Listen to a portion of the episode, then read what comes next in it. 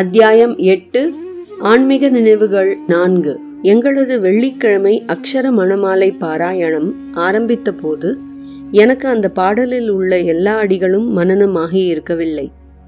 அதை மனப்பாடம் செய்வதற்காக ஒவ்வொரு நாளும் அந்த நாள் வரை மனனம் செய்தவற்றை ஒருமுறை சொல்லிவிட்டு அந்த நாளின் பகுதியாக இன்னும் இரண்டு வரிகளை சொல்லி மறுநாள் அதுவரை திருப்பிச் சொல்வது என்பது வழக்கமாயிற்று.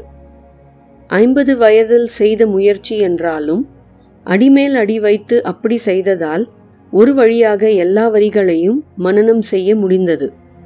அப்படி செய்ததுவே ஓர் எளிய வழியாக தோன்றியதால் மற்றவற்றையும் மனனம் செய்வதற்கு அந்த வழியையே பின்பு கடைபிடித்தேன் அப்படி செய்யும்போது நடந்த சில நிகழ்வுகளை இங்கே உங்களுடன் பகிர்ந்து கொள்கிறேன்.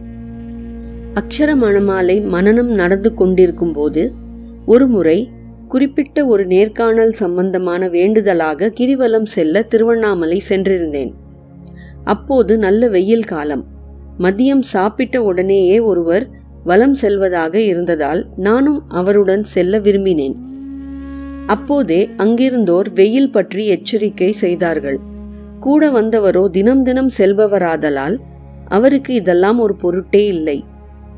நானும் வெயிலின் கடுமை அறியாது மத்தியமே அவருடன் காலணிகள் ஏதும் அணியாது புறப்பட்டு விட்டேன் மற்றோர்கள் எச்சரித்தது போலவே சிறிது தூரம் சென்றவுடன் வெயிலின் கடுமையை உணர ஆரம்பித்து விட்டேன் என்னால் கூட வந்தவரது நடை தடைப்படக்கூடாதே என்று அவரை வேகமாக செல்லும்படியும் சொல்லிவிட்டேன்.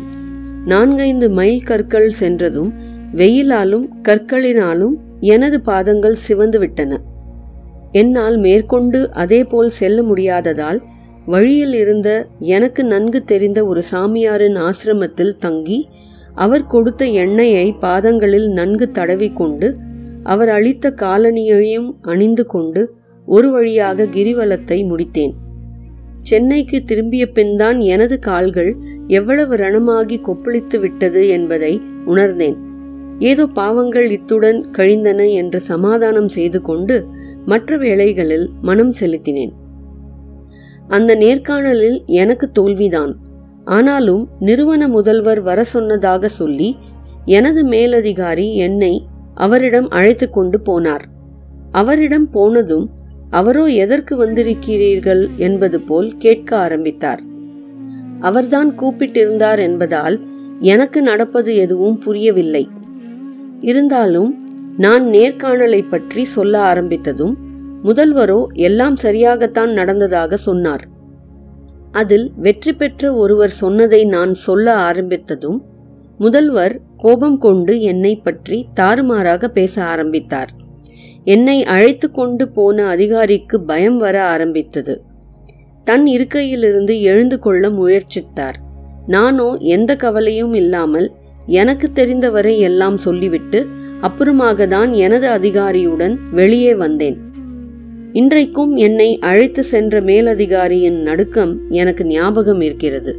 நானோ அங்கு கல் போல மலை போல உட்கார்ந்து அளவாக பேசியதும் நினைவிருக்கிறது. அன்று அக்ஷர மணமாலையில் எவ்வளவு மனனம் செய்தேன் என்பது அப்புறம்தான் ஞாபகத்திற்கு வந்தது. அந்த வரிகள்தாம் இவை. பீதியில் உனைச்சார் பீதியில் எனைச்சேர் பீதி உந்தனுக்கேன் அருணாச்சலா. பொருள் பீதியற்ற நிர்பயனான உன்னை சேருவதற்கு நிர்பயமாக துணிந்த என்னை சார்வதில் உனக்கேனோ பயமுண்டாகிறது. ஏன் துணிவில்லை அருணாச்சலா? காலம் சிறிது சென்ற பிறகு அந்த முதல்வரோ சற்றே அவமானப்பட்டு கழுத்தை பிடித்து தள்ளாத அளவில் பதவியிலிருந்து இறங்க வேண்டியதாயிற்று. அதற்கடுத்து பதவியேற்ற முதல்வர் எனக்கு உரியதையெல்லாம் வழங்கினார். மலை போல் உட்கார்ந்திருந்தேன் என்று சொன்னேன் அல்லவா? அது பற்றி ஒன்று சொல்கிறேன். ஓர் அன்பர் திருவண்ணாமலை வந்து ஆசிரமத்தில் மூன்று நாட்கள் தங்கிவிட்டு போகும்போது பகவான் ரமணரிடம் இங்கிருந்து போவதற்கு கஷ்டமாக இருக்கிறது என்றாராம். அதற்கு ரமணர் வந்து தங்கியாச்சு அருளையும் பெற்றாச்சு. போகும்போது மலையே எடுத்துக்கொண்டு போக வேண்டியதுதானே என்றாராம். அதாவது நினைத்தாலே முக்தி என்ற வழக்கப்படி சதா சர்வ காலமும் இல்லாவிடினும் அவ்வப்போதாவது மலையை பற்றி நினைத்து கொண்டிருந்தால் போதும் என்று அருளியிருக்கிறார். எனது நல்வாய்ப்பு மலையே என்னிடம் வந்திருப்பதை சொல்கிறேன். தீபத் திருவிழாவின் போது ஓரிடத்தில் பத்து நாளைக்கு சுக்ல யஜுர் வேத பாராயணம் வருடா வருடம் நடக்கும். அங்கு ஒரு நாள் நான் சென்றிருந்தபோது எனது சுவாமி நண்பர் மலையில் கிடைத்த கல் ஒன்று கொண்டு வந்திருக்கிறேன். அதை ஒரு புறம் பார்த்தால் மலையின் ஒரு தரிசனமும் மறுபுறம் வேறு மாதிரியும் தெரியும் என்றார். அதை நன்றியுடன் பெற்றுக்கொண்டு எனது இல்லத்தில் பூஜை அறையில் வைத்திருந்தேன். அந்த சமயத்தில் நியூயார்க் நகரத்தில் உள்ள அருணாச்சல ஆசிரம் தொடர்புடைய ஒருவர் எங்கள் வீட்டிற்கு வந்திருந்தார். அவர்தான் திருவண்ணாமலை ரமணாசிரமத்தில் உள்ள பகவான் சிலையின் பதிப்பு ஒன்றை பிளாஸ்டர் ஆஃப் பாரிஸில் செய்து கொண்டு அமெரிக்கா மற்றும் கனடாவுக்கு எடுத்துக்கொண்டு போய் அங்கு அதன் பிரதிகளை அமைத்துள்ளார். அவர் நமது சிற்பக்கலையை கற்றுக்கொள்வதற்காக மகாபலிபுரம் வழியில் உள்ள உலக புகழ்பெற்ற திரு கணபதி ஸ்தபதி அவர்களின் பட்டறையில் அப்போது பயிற்சி எடுத்துக்கொண்டிருந்தார் அவர் என்னை அந்த இடத்திற்கு வர சொல்லி மலைக்கல்லை இரண்டாக அறுத்து இரண்டையும் சமதளத்தில் வைக்க முயற்சி செய்தார். ஆனால் ஒன்றுதான் தேறியது அது எங்கள் வழிபாட்டு அறையில் இப்போது வைக்கப்பட்டுள்ளது. இப்படியாக மலை எங்கள் வீடு தேடி வந்து அமர்ந்துள்ளதால் நினைப்பதை தவிர காணவும் முடிகிறது. எனது வழக்கப்படி மாணிக்க வாசகரின் சிவபுராணத்தையும் இரண்டு இரண்டு வரிகளாக பயில ஆரம்பித்தேன். அதன் சம்பந்தமாக இரு நிகழ்வுகள் ஞாபகத்திற்கு வருகின்றன. ஒருமுறை திருவண்ணாமலை வந்து மலையில் உள்ள ஸ்கந்தாசிரமத்திற்கு சென்றேன். அங்கு ரமணர் தங்கியிருந்த போதுதான் அவரது அன்னை காலமானார். அப்புறமாக அவரது உடல் அடக்கம் செய்யப்பட்ட இடத்தில்தான் தற்போதைய ஆசிரமம் வளர்ந்துள்ளது. அடக்கம் செய்யப்பட்ட இடத்தில் மாத்ருபூதேஸ்வரர் கோவில் கட்டப்பட்டு ரமணரின் காலத்திலேயே கும்பாபிஷேகம் செய்யப்பட்டது.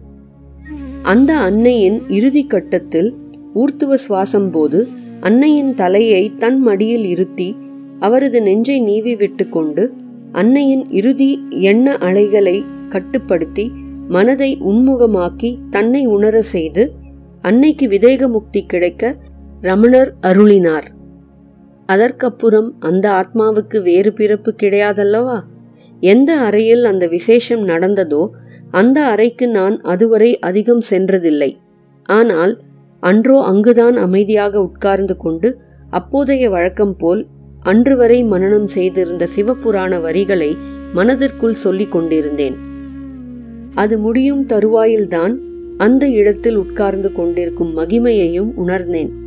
அந்த வரிகள்தான் இவை. சிறந்தடியார் சிந்தனையுள் தேனூரி நின்று பிறந்த பிறப்பருக்கும் எங்கள் பெருமான். இதற்குத்தான் இடம்பொருள் ஏவல் என்பார்களோ? அவை அனைத்தும் தானே அமையும் போது தாம் செல்லும் பாதை சரியாகவே உள்ளது என்றுதானே கொள்ள வேண்டும். கிட்டத்தட்ட இதே போன்றே அமைந்தது பசு லக்ஷ்மியின் இறுதி மூச்சு அடக்கமும். அதனாலேயே வேறு ஒரு கட்டுரையில் சொன்னது போல் ரமணரே பசுவும் விதேக முக்தி அடைந்தது என்று குறிப்பிட்டார். சிவபுராண மனனமும் இறுதி கட்டத்தை அடைந்துவிட்டது. அந்த கடைசி நாளும் ஒரு சிவராத்திரிக்கு முன்பாக ஓரிரு நாளில் முடிந்தது. சில நண்பர்களுடன் குடும்ப சகிதம் அந்த சிவராத்திரி அன்று கிரிவலம் செய்யலாம் என்று பஸ்ஸில் புறப்பட்டோம். நான் மனதுக்குள் சிவபுராணம் சொல்லிக்கொண்டே வந்தேன். திண்டிவனம் தாண்டி செஞ்சியும் கடந்தாயிற்று. சரியாக சிவபுராணம் சொல்லி முடித்ததும் அதன் இறுதியில் திருச்சிற்றம்பலம் என்று சொல்லி முடித்தேன். அப்போது சிறிது நேரம் அந்த இறுதி வாக்கியம்தான் என் மனதுக்குள் ஓடிக்கொண்டிருந்தது. அப்போதெல்லாம் நான் என் மனதுக்குள் தோன்றும் எண்ணங்களை எல்லாம் அந்த சமயத்தில் தோன்றும் ஒரு மெட்டையோ சந்தத்தையோ வைத்துக்கொண்டு கவிதை வடிவில் ஒரு மாதிரி எழுதி விடுவேன். நான் திருச்சியில் தவத்திரு ஐயன் பெருமாள் கோனாரன் மாணவன் என்றாலும் கவிதை இலக்கணம் என்றெல்லாம் பார்ப்பது கிடையாது. அப்போது கண்ணை மூடிக்கொண்டு இருந்தபோது தோன்றியதுதான் கீழே உள்ள பாடல். திருச்சிற்றம்பலம் திருச்சிற்றம்பலம் வெறுவெளி அதுவே திருச்சிற்றம்பலம் அருட்பெருஞ்சோதி தனிப்பெருங்கருணை வள்ளலார் காட்டும் வழியும் அதுவே அருணை என்றொரு கருணை மலையாய் நின்றது காட்டும் வழியும் அதுவே அது நீ என்றும் மறைகள் காட்டும் வழியில் நின்றால் நிற்பதும் அதுவே அதுவே அதுவே திருச்சிற்றம்பலம் அதுவே அதுவே வெறுவழி அதுவே அதுவே அதுவே அருட்பெருஞ்சோதி அதுவே அதுவே தனி பெருங்கருணை அதுவே அதுவே அருணாச்சலமே அதுவே என்று சொல்வதும் அதுவே. அப்படி மனத்திரையில் ஓடிய பாடலை மறந்துவிடாது இருக்க சில முறை சொல்லிவிட்டு கண்ணை திறக்கிறேன். எனது பஸ்ஸின் ஜன்னல் முழுவதும் நிறைத்து கொண்டு எந்த இடையூறும் இல்லாது மலை நன்கு காட்சி கொடுத்தது. எனது முதல் பயணத்தின் போது இருளில் மங்கலாக பார்த்த மலை அப்போது காலை பொழுதில் நன்கு திவ்யமாக காட்சியளித்தது. அது எனது பாடலுக்கு ஒப்புதல் அளித்தது போன்று எனக்கு தோன்றியது. இதை போன்று இன்னொரு நிகழ்ச்சிதான் என்னை ஒரு நன்னாளில் அருணாச்சல அக்ஷர நாமாவளியை எழுத வைத்து அதன் தொடர்பாக வந்த மறக்க முடியாத இடம்பொருள் அனுபவங்களையும் அளித்தது.